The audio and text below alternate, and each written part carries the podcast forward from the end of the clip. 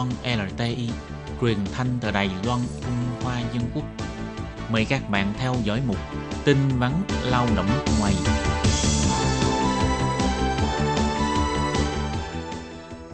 Thi Nhi và Thúy Anh xin chào các bạn. Xin mời các bạn cùng đón nghe chuyên mục tin vắn lao động của tuần này. Các bạn thân mến, trong chuyên mục tin vắn lao động của tuần này, Thúy Anh và Khiết Nhi sẽ mang đến cho các bạn hai thông tin. Thông tin thứ nhất, đó là trang mạng cập nhật chuyển đổi chủ thuê dành cho lao động di trú đã có phiên bản song ngữ. Và thông tin thứ hai, đó là nhân viên mặt đất tại sân bay Đầu Viên bị nhiễm sởi. Hành khách từng đến sân bay Đầu Viên cần chú ý theo dõi sức khỏe của mình. Và sau đây mời các bạn cùng lắng nghe nội dung chi tiết của hai mẫu tin này. Nhằm giúp cho lao động di trú hiểu rõ về phương thức xin chuyển đổi chủ thuê và tính cập nhật về tình hình thụ lý của đơn xin chuyển đổi, giúp xây dựng mối quan hệ thân thiện và giảm thiểu tranh chấp giữa chủ thuê và người lao động nước ngoài. Bộ Lao động đã cho thiết lập một lao động di trú chuyển đổi chủ trên website của Bộ Lao động với bốn ngôn ngữ khác nhau và chính thức đưa vào sử dụng bắt đầu từ ngày 15 tháng 7 năm 2019. Chức năng này có thể giúp cho lao động di trú tra cứu chuyển đổi chủ thuê hoặc tiến độ xin chuyển đổi và cả thông tin của chủ thuê mới có ý nguyện muốn thuê lao động di trú, giúp cho lao động di trú tiện lợi hơn trong việc chuyển đổi chủ thuê. Theo quy định hiện hành, lao động di trú gặp phải các vấn đề không phải trách nhiệm của lao động di trú, như là người được chăm sóc qua đời hay di dân, chủ thuê đóng cửa kết thúc kinh doanh hay bị xâm phạm vân vân. Nhằm bảo đảm quyền lợi lao động của người lao động nước ngoài làm việc tại Đài Loan, lao động di trú có thể chuyển đổi chủ thuê thông qua thỏa thuận giữa đôi bên hay ba bên để các thông tin chuyển đổi minh bạch hơn và giúp chủ thuê hay công ty môi giới tiện lợi hơn khi làm các thủ tục chuyển đổi chủ cho lao động di trú. Bộ Lao động đã cho thiết lập hệ thống thông tin về chuyển đổi chủ thuê cho lao động di trú, giúp cho lao động di trú có thể xin chuyển đổi đến làm việc cho chủ thuê mới thuận lợi hơn. Hệ thống này hiện đã được đưa vào sử dụng và tỷ lệ hỗ trợ lao động di trú chuyển đổi chủ thuê thành công đạt đến 90%.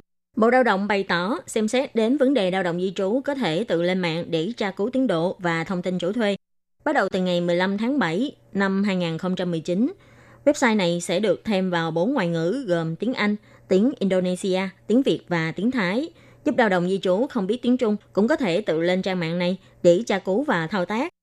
Các bạn lao động di trú có thể lên trang thông tin bảo vệ quyền lợi lao động người nước ngoài, đòi chọn khu chuyển đổi chủ thuê dành cho lao động di trú, đăng nhập mã số hộ chiếu là sẽ xuất hiện các thông tin về tiến độ đơn xin chuyển đổi, vân vân.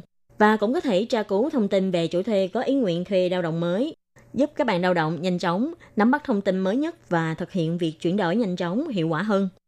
Nếu có vấn đề cần được hỗ trợ trong quá trình sử dụng hệ thống này, bạn cũng có thể gọi điện thoại đến đường dây nóng 1955 để được tư vấn bằng song ngữ.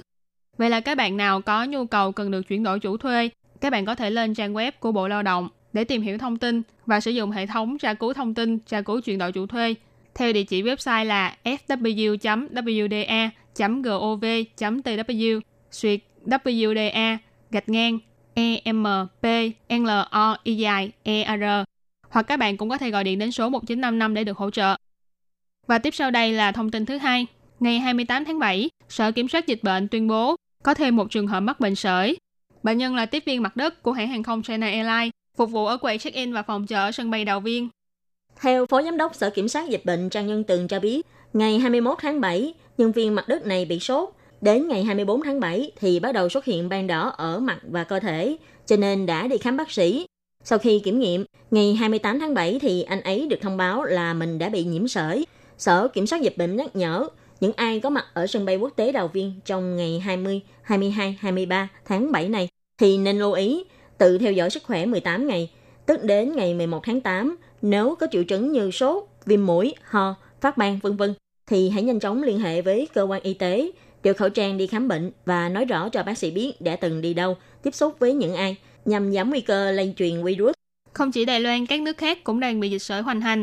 Tính đến ngày 19 tháng 7 vừa qua, Thái Lan tổng cộng đã có 3.800 trường hợp bị mắc bệnh sởi. Tính đến cuối tháng 6, Việt Nam cũng có trên 4.700 trường hợp mắc bệnh sởi. Tại khu vực châu Âu, tình hình bệnh sởi ở Ukraine là nghiêm trọng nhất. Nước Cộng hòa Bắc Macedonia, Pháp, Ý và Thổ Nhĩ Kỳ đều có hơn ngàn ca bệnh sởi.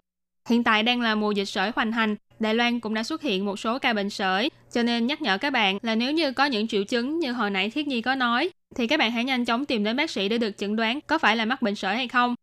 Các bạn thân mến, bản tin vắn lao động của tuần này cũng xin tạm khép lại tại đây. Cảm ơn sự chú ý lắng nghe